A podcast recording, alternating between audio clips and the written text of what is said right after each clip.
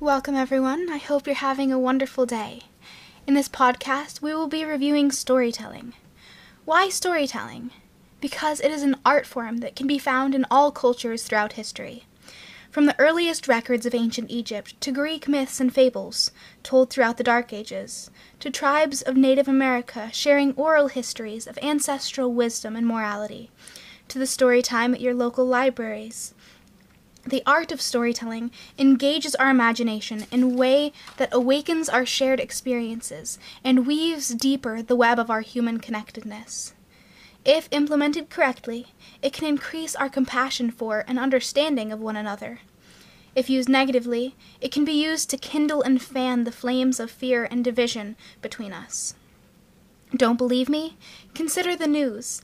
Day after day we're shown images and headlines of war against and separation of our human family. We have the same power of storytelling within ourselves. What story are we telling ourselves over and over in our minds? Is it a story of hope and overcoming, or is it a story of fear and defeat?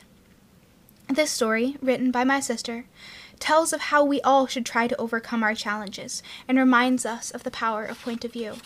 It is called The Nomadic Heart and the Tree of Life. From the lips of the great whisperer, all creation comes forth. This is the story of the nomadic heart. While gazing upon the mountains, deserts, oceans, and prairies, from the lips of the great whisperer, a heart fell from the heavens. Landing at, the top of the earth, the heart was full of wonder as it explored its new home. The vast, pure white snow that covered all, the sun that shone and glistened in the day, and the blanket of ever changing stars at night. The heart beat steady through the day and night. Then came the night of the bitter wind. As the bitter wind grew stronger, the heart became so cold that it could no longer recognize the wonder of this place the heart left the top of the earth to search for another land of wonder and joy. The nomadic heart traveled down until it reached the place of warmth, the place of the great canyons, formed by fresh flowing rivers. The heart again was filled with wonder and joy, so much that the heart would follow the river through the canyons for all time.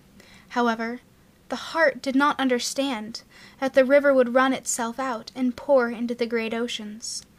The heart stood at the edge of the ocean and wept for many days and nights until the sun and sand became so hot that the once wondrous, once frozen, once joyous heart began to blister and bleed in the nourishedness of this of the harshness of this place.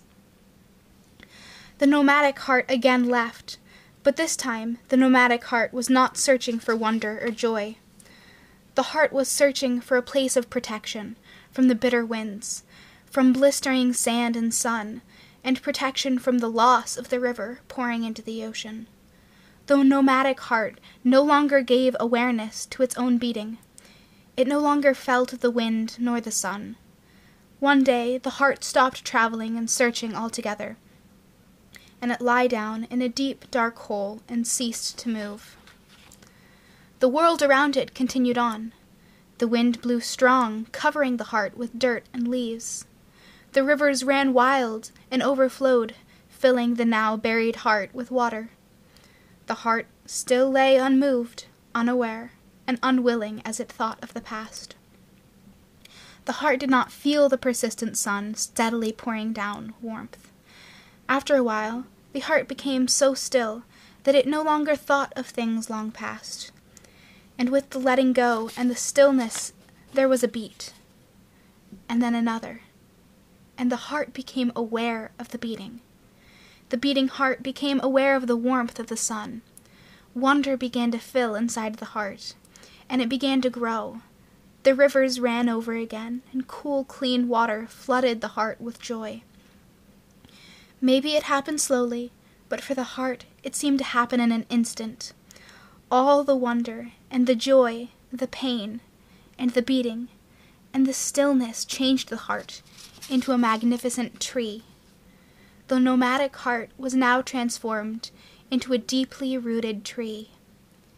And the tree of life stood tall, made strong by the bitter and gentle winds. refreshed by the wild and ever changing rivers, and nourished by the sometimes harsh, but always constant warmth of the sun, healing itself over and over again, just as the rhythm of a beating heart. Now, throughout history, storytelling was, has evolved into theater, dance, music, and movies. And as we tell our stories, there is a transfer of knowledge and wisdom that can be learned only by storytelling. Please feel free to share your favorite stories in the comments or in a link. You never know when someone may need to hear your story. Wishing you all a wonderful week. Please join us next week. Have a great day.